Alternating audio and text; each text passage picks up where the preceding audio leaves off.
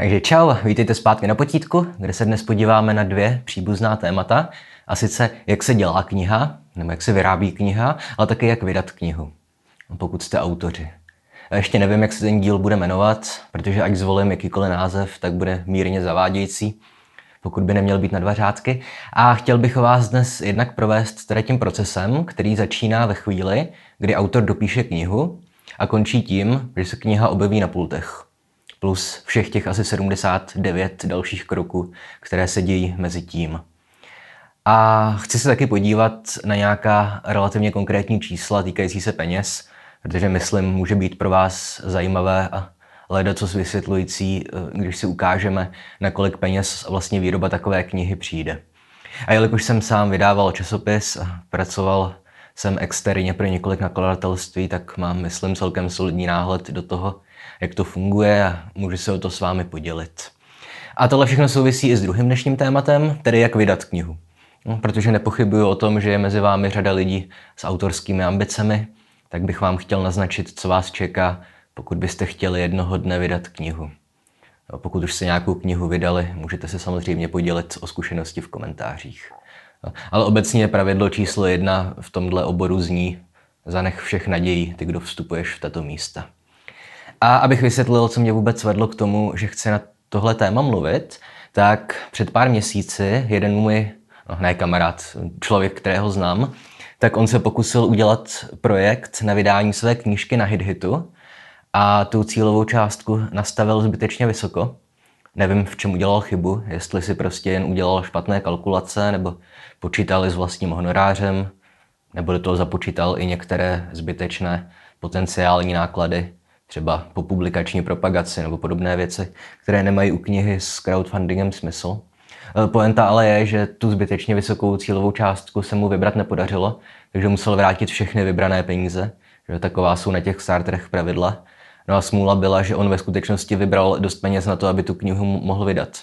Jenže jen kvůli té jeho počáteční špatné kalkulaci se mu celý ten projekt sesypal. No a moje představa o tomhle díle je ta, že budu procházet všechny ty procesy, které k vydání knihy směřují. No, korektury, výroba obálky, recenzní řízení, výroba rejstříku, sazba, tisk. No a jednak vám taky k tomu vždycky řeknu, jak se tyhle procesy v nakladatelstvích řeší, a zároveň třeba Dan může i vymyslet nějakou tabulku, do které se vám na obrazovce budou započítávat náklady na ty jednotlivé procesy, abychom se ve výsledku dostali k tomu, nakolik vás taková jedna kniha přijde. A v té tabulce možná uvidíte i víc variant. Necháme se překvapit Danem. Já totiž samozřejmě budu muset pracovat s nějakou jednou modelovou variantou, tedy stanovit si počet stránek pevný a tak podobně. Ale z toho si ve výsledku dokážete snadno spočítat, nakolik vyjde jakákoliv jiná varianta. Některé položky jsou víceméně neměnné, třeba u obálky nezáleží na počtu stran knihy, ale jiné položky se mění. Dejme tomu, budete chtít použít obrázkovou přílohu, barevnou, ke které budete potřebovat kvalitnější papír. A jiné položky si budete moct kompletně odečíst v závislosti na typu knihy, kterou chcete vydat. Protože pokud napíšete třeba povídkový soubor, tak ten se nejspíš obejde bez rejstříku i recenzního řízení. No a u odborného textu naopak nejspíš nebudete potřebovat nějakou superovou obálku ani barevné ilustrace. Tam jde o ten samotný text. No a pokud samozřejmě nechcete psát knižní studii, dejme tomu, o českém impresionismu. No, obecně knihy o výtvarném umění patří k těm nejdražším na trhu, ale to je jedno. A jinak já vím, že na tohle téma, tedy jak vydat knihu, existuje celkem dost videí, přinejmenším v angličtině. A dokonce existuje i knížka nazvaná přímo Jak vydat knihu. Kniha o tom, jak vydat knihu. No, zvrácené. Stroje vyrábějící stroje. A mě taky na Facebooku furt skáčou reklamy na nějaké placené semináře, kde mi nějaká paní v brýlích slibuje, že dostane můj rukopis ze šuplíku. Ale hele, tohle video má tu výhodu, že je zadarmo, a kromě toho vám nebudu lhát o tom, že když si půjdete za svým, tak toho nakonec dosáhnete. Nejspíš ne. Ale tak pojďme na to. První krok teda spočívá v tom, že napíšete knihu. Šance jsou, že je to nějaká fantasy, young adult, sci-fi, detektivka, román odehrávající se v současnosti a inspirovaný vaším vlastním životem, to je velice časté, nebo je to nějaká hluboká filozofická úvaha o 5000 stranách, inspirovaná Friedrichem Nietzschem a Ladislavem Klímou, to je taky překvapivě časté. Do samotného psaní vám v této epizodě kecat nebudu, protože nejsem spisovatel. I když nepochybuju o tom, že jednoho dne se tu objeví epizoda o tom, jakých chyb se při psaní vyvarovat. Ale dnes tedy pracujeme se scénářem, že v tuhle chvíli máte v počítači hotový rukopis vašeho životního díla a teď se ho musíte pokusit někde udat. No, ideální řešení je samozřejmě oficiální nakladatelství. Pokud ale nechcete ztrácet čas svůj vlastní i čas chudáku redaktoru, kteří tráví velkou část života tím, že čtou nemoc dobré rukopisy, které nemají šanci na publikaci, tak ještě chvíli počkejte a nejdřív ten vlastní rukopis zkuste otestovat jinde. Pro začátek ho můžete nechat přečíst nějakým svým kamarádům, ale to většinou nemá moc velký smysl, protože od kamarádů si tak nějak čeká, že vás budou chtít podpořit a řeknou vám, že je to dobré, i když to ve skutečnosti za nic nestojí. Takže lepší varianta jsou literární časopisy nebo internet. Na netu máte miliony možností, kam můžete své výtvory nahrát a nechat je zhodnotit nezávislými čtenáři. Vždycky můžete publikovat pod nějakým pseudonymem, takže vám nehrozí ani žádná ostuda, pokud to nebude dobré. No a pokud jsou ohlasy na internetech spíš pozitivní, tak pošlete ukázku svého díla do některého literárního časopisu. Může to být Tvar, Host, Revolver Reví, nebo třeba i Dobrá adresa publikuje ukázky prózy či poezie. No a i když ve všech těchto případech mluvíme o textech s uměleckými ambicemi. Jo, pokud ale píšete žánrovku, fantasy, sci-fi, tak pro vás existují vyloženě časopisy nebo weby zaměřené na tyhle žánry. No, takže rukopisy směřujte spíš tam. Jo, hádám, že Pevnost je nejčtenější časopis zaměřený na žánrovou literaturu. No a z časopisů vám minimálně napíšou nějakou zpětnou vazbu, i když vám to třeba neotisknou. No, a vy si teď můžete tu zpětnou vazbu vzít k srdci a svoje dílko můžete aspoň částečně přepracovat. Jo, opět, pokud obešlete nějakých 5-6 časopisů, máte solidní šanci na to, že se vám sejde dostatečně rozmanitá zpětná vazba na to, abyste věděli, co byste vážně měli změnit a co je spíše jenom třeba subjektivní názor toho kterého redaktora. No ale pokud je zpětná vazba z časáků pozitivní, nebo vám dokonce v některém z nich vaši prózu či poezie otisknou, tak už to můžete jít vyzkoušet na skutečné knižní nakladatele.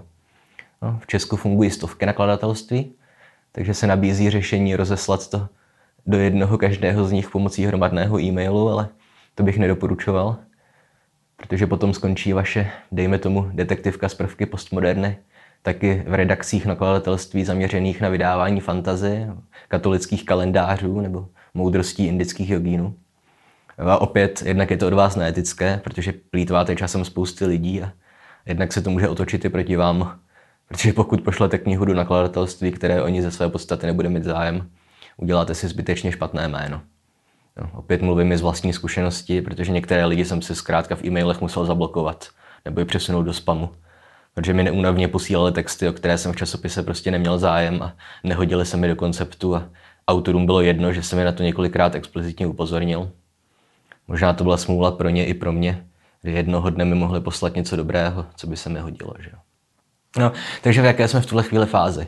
Napsali jste knihu, ukázky jste publikovali na internetu a ohlasy byly dobré. Ukázky jste taky zaslali do redakcí literárních časopisů a ohlasy byly dobré. Vybrali jste si nějakých 15-20 nakladatelství zaměřených na publikaci knih vašeho žánru nebo typu. Na západě existují tzv. Literární agenti, kteří tohle dělají za vás, ale to v našem malém rybníčku nemá smysl a musíte si všechno zařídit sami. No a ve většině nakladatelství to funguje tak, že v případě rukopisů začínajících autorů přečtou prvních 10 stránek a na základě toho rozhodnou, jestli se knize budou věnovat i nadále. Co jsem ale slyšel z redakčního zákulisí, tak prvních 10 stran je jenom taková ta oficiální verze. Ve většině případů zahodí redaktoři rukopis už po prvních třeba 3 stránkách. No a z toho pro vás plyne, že prvních 10 stran knihy musí být to nejlepší, na co se zmůžete. Ono to má koneckonců výhodu i ve chvíli, kdy se nějaká kniha dostane do produkce a snaží se bojovat o čtenáře, protože nakladatelství často zveřejňují na ukázku třeba právě úvodní kapitolu knihy. Případně, když si někdo jen tak prochází knihkupectvím a vezme namátkou do ruky knihu, taky věnuje maximálně tak ty první 2-3 stránky a na jejich základě se rozhodne, jestli si chce knihu koupit. No, z toho mimochodem plyne takové to pravidlo u komerčně úspěšných mainstreamových knih, jako je právě to fantasy nebo detektivka nebo thriller, že hned v první kapitole máte často nějakou divokou akci dramatickou, ale následně ta kniha zpomalí a začne vás uvádět do daného fikčního světa, seznamovat s postavami a podobné záležitosti. No, pro vás jako začínající autor je ale hlavní to, aby na prvních 10 stranách nebylo moc pravopisných nebo stylistických chyb. No, aby příběh zaujal čtenáře hned na svém začátku a aby hned prvních 10 stran neobsahovalo nějaký zásadní laps nebo klišé nebo nesmysl, které by redaktora automaticky odradily od další četby. Opět můžu uvést příklad z vlastní praxe, kdy jsem četl nějakou e-knihu, jejíž autor ji chtěl vydat i v tištěné verzi a byla to ta kniha z kategorie román inspirovaný autorovými vlastními zážitky, očividně. No a hned v té první kapitole šli nějací dva čeští kluci v Londýně obchodním centrem a česky okomentovali pozadí nějaké procházející slečny, jenže ona to byla shodou okolností taky Češka, takže jim rozuměla. A to už samo o sobě stačí na to, abych takový rukopis zahodil, protože je to moc velká a neuvěřitelná náhoda hned na první straně, že jo. Ale co bylo ještě horší, tak reakce té slečny byla polichocená a s oběma mladíky si domluvila schůzku, na kterou slíbila přinést i svoji kamarádku. Jajks, nemá talent.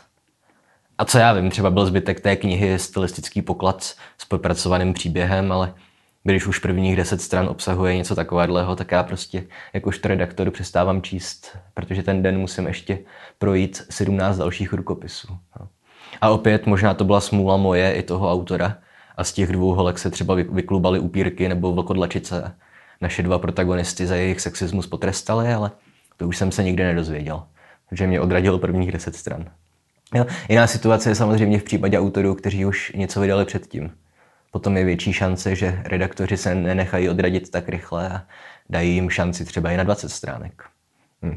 Každopádně pokud projde kniha čtením těch prvních stran, tak stále ještě nemáte vyhráno, protože následuje čtení celého rukopisu. No a pokud schválí i ten, tak gratuluju a můžeme se konečně věnovat samotnému procesu přípravy knihy v rámci nakladatelství. A pokud knihu nakonec publikace neschválí, ale dostanete třeba pozitivní zpětnou vazbu, nějakou konstruktivní kritiku a odůvodnění v tom smyslu, že nakladatelství by knihu rádo vydalo, ale v současné době nemá dostatek financí, no, to je dost reálné v téhle době covidové, prostě nemají peníze na to, aby riskovali publikaci neznámého autora. No, ale i v takové chvíli pořád ještě můžete mít radost. No, v tom případě bych doporučil zase obesílat další nakladatelství a jako přílohu přikládat i vyjádření z toho nakladatelství, které vás v poslední fázi odmítlo. No, když vás odmítnou vydat třeba v Hostu s tím, že ta kniha je sice dobrá, ale dejme tomu se jim nehodí do konceptu publikačního plánu pro daný rok, tak máte solidní šanci, že se rukopisu chytne nějaké menší nakladatelství. No a druhá možnost je potom zkusit crowdfunding. A opět s tím já nemám žádné zkušenosti, ale můžu vám teď alespoň ukázat, na kolik peněz by vydání takové knihy přišlo, abyste věděli, jakou stanovit cílovou částku. A i kdyby nevyšel crowdfunding, vždycky si to můžete vydat na vlastní náklady. Jo? Nějakých 20 výtisků pro rodinu a kamarády. Odhadem vás to přijde na nějakých 10 000 korun, takže pokud vám to stojí za ten dobrý pocit a můžete si to dovolit, tak dobře pro vás. Jo? Uděláte radost sobě i kamarádům. Na druhou stranu bych pak nedoporučoval si tu knihu vydanou na vlastní náklady někde chlubit, protože mě opět napadá příklad s jednou mojí známou, které se před pár lety začaly na Facebooku množit příspěvky s fotkami knihy, kterou vydala a nabízela ji podepsanou a tak podobně. Jenže ve skutečnosti tu knihu odmítli úplně všude a tak ji vydání zaplatil manžel jako dárek k narozeninám. Jako nic proti ničemu, ale nabízet něco takového s vlastnoručním podpisem a prezentovat to jako nějaký spisovatelský úspěch mi přijde jako jednotka zoufalství, ale to jen tak na okraj. A mimochodem, pokud jdete do spisování s nějakou nadějí na zisk, tak samozřejmě na to můžete zapomenout, protože problém bude obrácený. Totiž, že i když vám nakladatelství rukopis nakonec přijme, jsou solidní šance, že si budete muset jeho vydání taky částečně uhradit sami. Především v případě poezie je to skoro pravidlo. No, tedy vy si zaplatíte náklady na tisk, ale na oplátku budete mít knihu vydanou nějakým prestižním nakladatelstvem, udělají vám tam korektury a další redakční zásahy, budou posílat recenzní výtisky novinářům a je to pro vás zkrátka po všech směrech lepší, než to vydávat kompletně vlastními silami. A druhá možnost potom je sehnat nějaký grant nebo dotaci, no, pokud si to nechcete platit sami.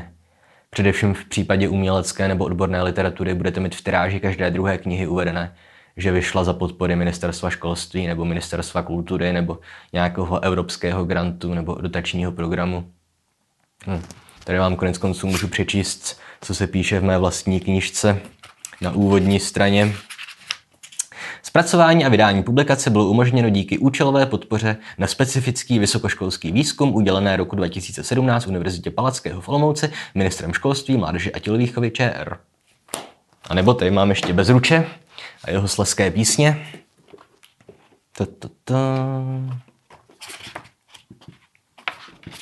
Projekt byl podpořen v programu Regionální spolupráce krajů a Ústavu Akademie věd ČR v roce 2017. Publikace vznikla za finanční podpory Ministerstva kultury ČR a nadace Landek. No, všude to máte. A tohle se mimochodem týká i zkušených a uznávaných autorů. Ne takových lůzrů, jako jsem já nebo Bezruč.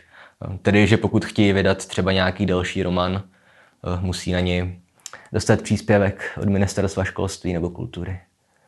A tohle je mimochodem další depresivní složka celého toho náročného procesu. Protože si vezměte, kolik času jste věnovali všemu výše uvedenému. Tedy napsali jste knihu, testovali jste ji na internetu, v literárních časopisech, obeslali jste několik redakcí, zapracovávali zpětnou vazbu a obeslali několik desítek dalších redakcí. A nakonec jste tím celým sítem prošli, jako ten jeden šťastný ze stovek dalších neúspěšných autorů.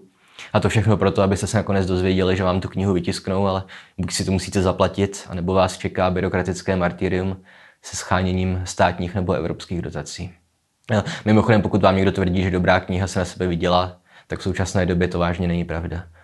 Vydělá se na sebe tak maximálně mainstream, self-help, brak, učebnice nebo kuchařky, ale ne umělecká literatura. No ale každopádně zpátky do redakce nakladatelství. V tuhle chvíli tedy končí ta část věnovaná tomu, jak vydat knihu, a můžeme se dostat do fáze, jak se dělá kniha, nebo jak se vydává kniha. Když si teda projdeme jednotlivé fáze, redakční úpravy textu, a vždycky vám k tomu řeknu, na kolik peněz to zhruba přijde. No a nebudu pracovat s čísly z nějakého konkrétního nakladatelství, vlastně už protože se to nejspíš ani nesmí, že jo, tyhle čísla odhalovat, ale spíš se vždycky zprůměruju částky, se kterými pracuje několik různých nakladatelských domů, se kterými jsem někdy spolupracoval a měl nějaký náhled do zákulisí. No a nejdůležitější část práce bude zastávat takzvaný redaktor, který má zkrátka za úkol knížku projít, vychytávat různé stylistické nedostatky, konzultovat je s autorem, navrhovat změny, často i příběhové změny. Zároveň se od něj očekává, že si bude všímat i pravopisných chyb, přestože to není jeho hlavním úkolem. A práce redaktora může trvat často několik měsíců. Hodně záleží na tom, jak s ním spolupracuje autor knihy, což většinou není úplně kdo ví, jak dobré. A existují i případy, kdy pečlivý redaktor zachrání knížku od katastrofy a vlastně se do určité míry podílí na její tvorbě. No, tady můžu zmínit v rámci lehkého literárního bulváru třeba spor mezi bývalými kamarády Martinem Reinerem a Michalem Vieweghem. Viewegha znáte všichni a Martina Reinera nejspíš taky, ale připomenu, že je to na jedné straně vynikající básník a prozaik, získal i magnézii literu, ale kromě toho je to taky taková stálice české polistopadové nakladatelské scény. No, provozuje vynikající nakladatelství Druhé město, ve kterém na jedné straně vydává komerčně úspěšné autory, jako je třeba ten Viewegh, ale díky penězům, které z toho vydělá, tak potom financuje prodělečné projekty. No, třeba právě poezii, což je mimochodem podle mého skromného názoru přesně ten typ provozování knižního nakladatelství, který považuji za nejlepší možný.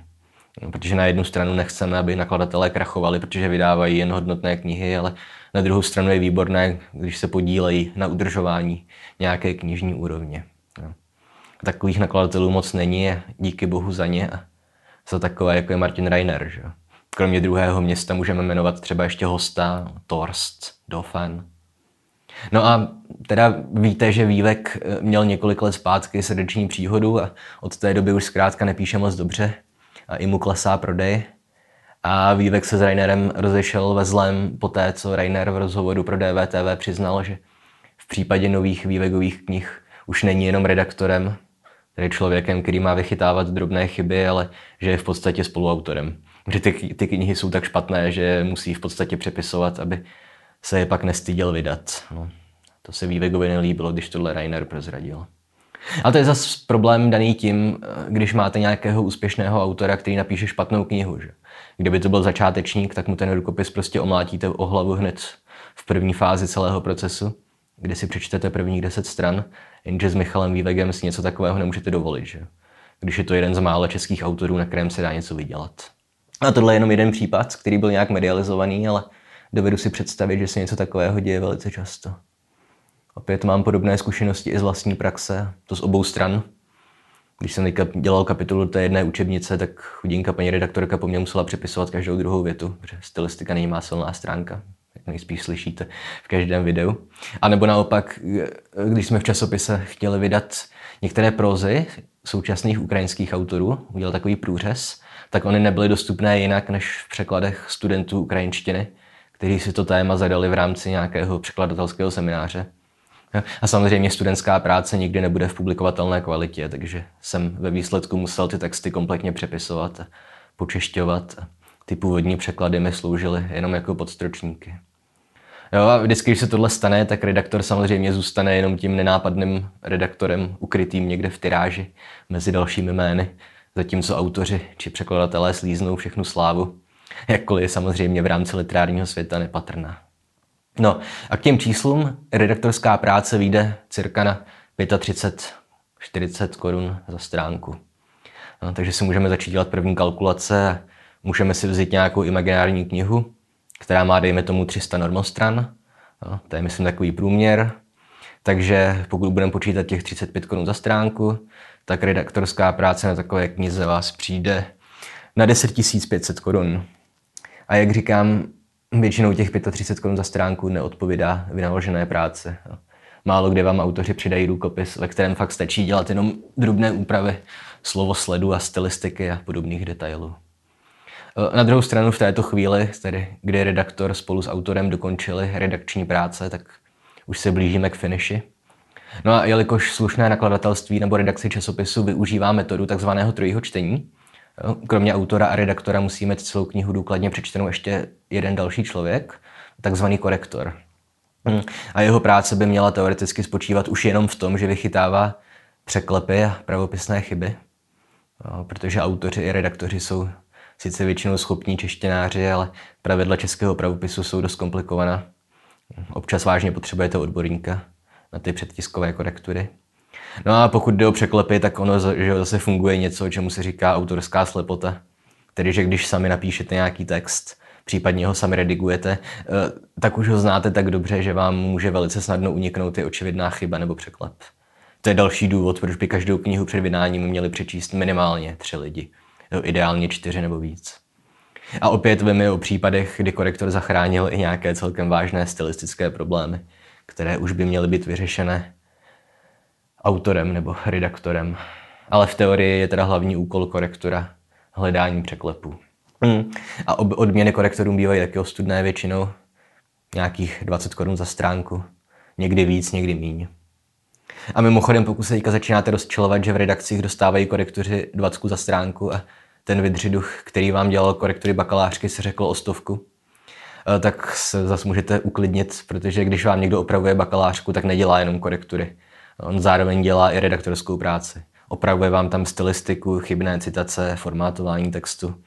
Takže ta 100 za normostranu je ještě celkem příznivá cena. Pokud by někdo chtěl 120, tak taky jako to není žádný zloděj. Každopádně můžeme teď naši imaginární knize připočítat další položku. 20 × 300 zvládnu spočítat dokonce i já, že 6000 kč. Takže v tuhle chvíli už jsme na 16 500 korunách. No a teď už máme hotovou intelektuální práci a můžeme se posunout k technické stránce věci. Protože teď ten text musí někdo vysázet. To už dnes není zdaleka tak náročný proces jako dřív. Za Gutenberga. No, protože softwary, jako třeba InDesign, dokáží udělat spoustu věcí automaticky. Jo, automaticky se vám postarají třeba o to, aby vám stránky nekončily odstavcem o jednom řádku a podobné věci. Přesto samozřejmě zbývá hodně práce i pro lidský faktor. I sazeč zkrátka musí celou knihu víceméně přečíst znova, aby se ujistil, že něco není vysázené blbě, nevypadla mu tam někde nějaká věta třeba. A jeho v práci vyjde v průměru zhruba stejně draho jako práce korektora, tedy na 20 korun za stránku. A už jsme na 22 500 korun. No, dále potřebujete pro knihu obálku. Tady se ty ceny můžou pohybovat na celkem široké škále.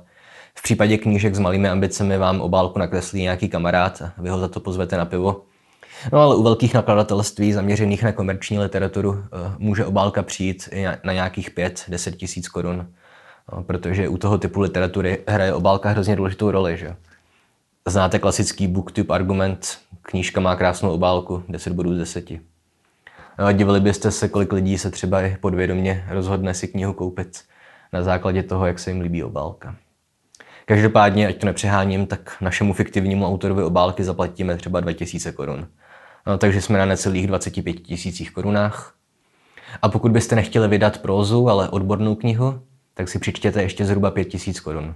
No, budete potřebovat zaplatit za 2 odborné recenzní posudky, překladatele rezumé, tvorbu rejstříku, a další drobnosti, které v případě beletrie můžete vypustit. Ale tedy pokud by naše kniha byla román, v tuhle chvíli jsme na necelých 25 000, pokud by to byla odborná studie, tak dejme tomu 30 000. A tolik by vás stálo vydání e-knihy. Ale většina lidí chce nechat knihu vytisknout a svázat, aby ji měli fyzicky. Zároveň si tím ale začíná násobit cena, kterou do knihy musíte vrazit. Samozřejmě tedy zase hraje roli, jestli to bude hardback nebo paperback, ale pokud vydáváte svou první knihu, s největší pravděpodobností dostanete levnější, méně kvalitnější paperback, nějaký lacinější papír. Takže v takovém případě vyjde jedna stránka knihy na nějakých 50 halířů, možná o něco málo víc. A tohle se taky bude lišit v závislosti na tom, jak velký bude náklad, že pak dostáváte nějaké množstevní slevy. Ale pokud jste začínající autor, tak počítejme, že se kniha vydá v tisícovce výtisku. Průměr v Čechách je myslím 1500. Pokud prodáte 5 000 knih, v podstatě jste napsali bestseller. Jo. Takže dejme tomu 300 stránek, jedna stránka 50 halířů, to znamená 150 korun za jednu knihu, za jeden výtisk. To se vynásobíme tou 1000, takže máme 150 000 korun. Jo. Takže ve chvíli, kdy máte knihu v 1000 výtiscích ve skladu, zaplatili jste za ní asi 180 000 korun průměrně. No a tak si můžete spočítat, že když nastavíme cenu knihy na nějakých 250 korun, což je opět český průměr, potřebujete prodat aspoň 700 výtisků, 3/4 nákladu, abyste se dostali aspoň na nulu. A i kdyby se vám to podařilo, i kdybyste prodali celý náklad, tak si musíte započítat ještě různé daně, to už je nad moje matematické schopnosti, a kromě toho, co je největší problém, tak vy nemáte šanci tu knihu, jakožto nakladatelé, prodávat sami. Musíte najmout nějakou distribuční společnost, která bude knihu nabízet na svých stránkách vedle knih z jiných nakladatelství, případně je bude rozvážet po knihkupectvích a tak podobně. A už jenom kvůli nutnosti zprostředkovatelské distribuční společnosti, která si bere dost velká procenta z prodeje, liší se to, ale některé ty vložně predátorské společnosti jsou schopné si vzít 50%. Jo? Takže kvůli tomu se dostáváte do záporných čísel i v případě, že se vám podaří prodat celý náklad knihy. Aby se na sebe knihy dokázaly skutečně vydělat a autoři se jejich psaním mohli živit, musela by ta naše fiktivní knížka o 300 stránkách stát třeba 1000, že? A takovou knihu by si nikdo nekoupil. Zvlášť v případě začínajících autorů nebo autorů umělecké literatury. No a nebo musíte prodávat knihu v takovém množství, že prostě vyděláte na tom, že jich vytisknete fakt hodně, třeba 50 000, takže tisk jednoho exempláře vyjde o dost levněji kvůli množstevní slevy. No, ale pak se vám taky může stát, že vám zůstane ve skladu 49 000 neprodaných knížek a jste úplně v háji. No, takže z toho všeho vyplývá, že v současné době není zkrátka ani náznakem možné udržet hodnotnou literární produkci při životě jinak, než pomocí grantů, dotací nebo sponzorských darů. Proto se nezlobím na nakladatelství, která vedle beletrie vydávají i kuchařky, kalendáře nebo brakovou literaturu, protože jinak by neměli žádnou šanci udržet se na trhu, udržet se při životě. No a z toho taky vyplývá důvod, proč u nás prakticky není možné se spisovatelstvím živit. Pokud nejste Viewegh, nepíšete každý rok knihu a neprodáte jí 50 000 výtisků, tak můžete být jako spisovatelé rádi, že vám nějaké nakladatelství laskavě dovolí, abyste si u něj knihu vydali, ale sehnali si peníze na její vydání. Opět vrchol mé spisovatelské kariéry je tato knížka, za kterou jsem dostal 4 000 korun jako honorář. To můžu říct, protože to bylo financované z transparentního projektu. A dokážete si asi spočítat, že pokud jsem nad ní strávil, dejme tomu 200–300 hodin práce, tak jsem pořád dělal ještě hluboko pod hranicí minimální mzdy. Nicméně doteď jsem teda mluvil o profesionálním vydávání knih a na začátku jsem zmiňoval, že chci taky něco říct o tom, jak se můžete knihu vydat vlastním nákladem nebo pomocí nějakého starteru, crowdfundingu. A A tady si můžeme vzít na pomoc ten můj zmiňovaný časopis Aluze, kterému jsem šéfredaktoroval v roce 2015 až 2017, myslím. A to je sice technický časopis, protože vycházel periodicky, 3krát do roka, ale v podstatě je to kniha, že jo. Každý díl má nějakých 150 nebo 200 stránek, profesionální obálku, sazbu, redakci a všechno ostatní. No a vtip je v tom, že mi na něj univerzita dávala 40 000 korun ročně. No, to znamená, když jsem vydával 3 čísla za sezónu, tak jedna takováhle věcová do ní se mohl vrazit asi 13 000 korun. No a 13 000 korun je zhruba tolik, kolik potřebujete, pokud si chcete knížku vydat i vlastním nákladem. No. A no, jak jsem to tedy dělal tenkrát, že to vyšlo tak levně, když jsem předtím mluvil o 180 000 za knížku. V první řadě nás bylo v redakci 5 a všichni jsme pracovali bez nároku na honorář. Zdravím Lucii Fowlerovou a Pavla Očenáška, Adama Kazmíře a všechny ostatní. Všichni autoři, kteří do časopisu přispívali, tak dodávali texty taky bezplatně. V případě básníků nebo prozaiků byli prostě rádi, že jsme jim to otiskli, že jo. To už jsme probírali, že je to pro ně první krok k publikaci knihy. Vydat nějaký text, aspoň časopisecky. Za odborné studie taky nikdo nepotřeboval dostat zaplaceno, protože akademický systém nutí vědce publikovat tak jako tak. Takže ve výsledku jsou rádi, když jim ty studie vůbec někdo otiskne. Redakční práci jsem si obstaral sám, stejně tak jsem sám obepisoval potenciální autory a sestavoval koncepty jednotlivých čísel.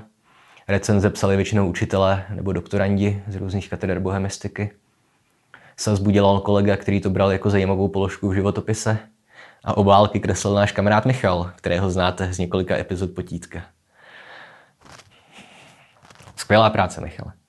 A pokud jde o korektury, tak tam jsem to vyřešil tak, že jsem se otevřel na univerzitě volitelný seminář, nazvaný něco jako redakční praxe, takže mi studenti dělali korektury výměnou za Bčkové kredity. Takže ve výsledku jediné, za co jsme museli zaplatit, byl tisk. No a podle počtu stránek, toho kterého čísla, jsem si prostě vždycky spočítal, kolik výtisků si můžeme dovolit, abychom se vešli do toho ročního rozpočtu. Obvykle to bylo něco kolem 100 výtisků, což bylo dost na to, abychom mohli zaslat povinné výtisky knihovnám, autorské výtisky autorům a ještě nám nějakých 40-50 výtisků zbylo. Ty jsme obvykle dávali jako dárek nějakým hostujícím profesorům. Pro všechny ostatní čtenáře jsme to nahráli zadarmo na web v PDF-ku.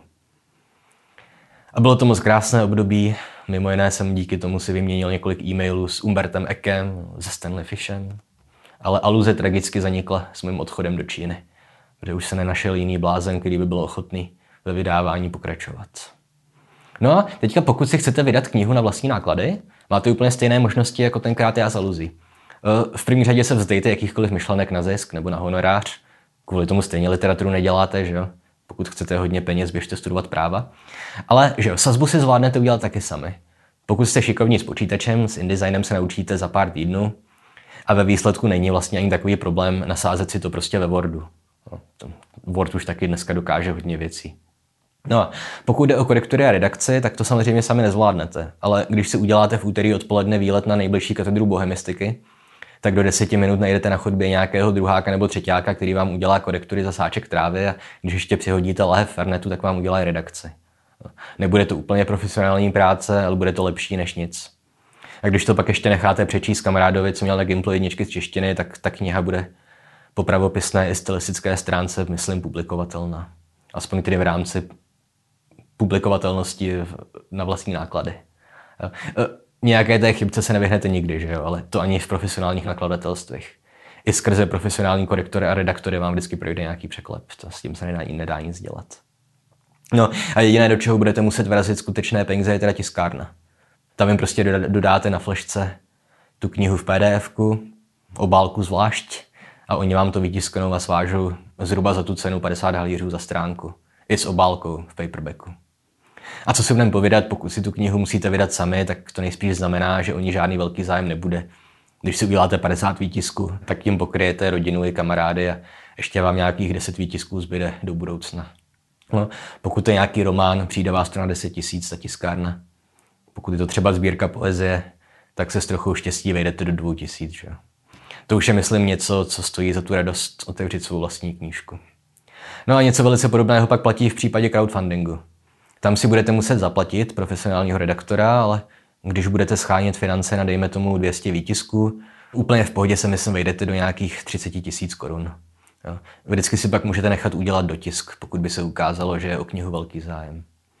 A pokud budete mít velké oči a budete na Starteru plánovat do výdajů všechny ty položky, které jsem vypočítával u profesionálních nakladatelství, tak máte solidní šanci, že celý projekt půjde do kopru. Protože se vám prostě nepodaří vybrat dost peněz a dopadnete jako ten můj známý, který klidně mohl mít doma svou knihu, kdyby neměl moc velké ambice a nenastavil tu cílovou částku moc vysoko.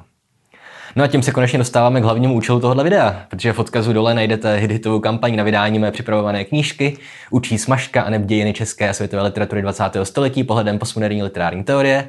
Cílovou částku jsme stanovili na 50 000, takže nebude, myslím, žádný problém to vydat a... No, kecám, no. Já bych se dnes k napsání knihy nedokopal. Ale přiznejte, že jste mi to na chvíli věřili.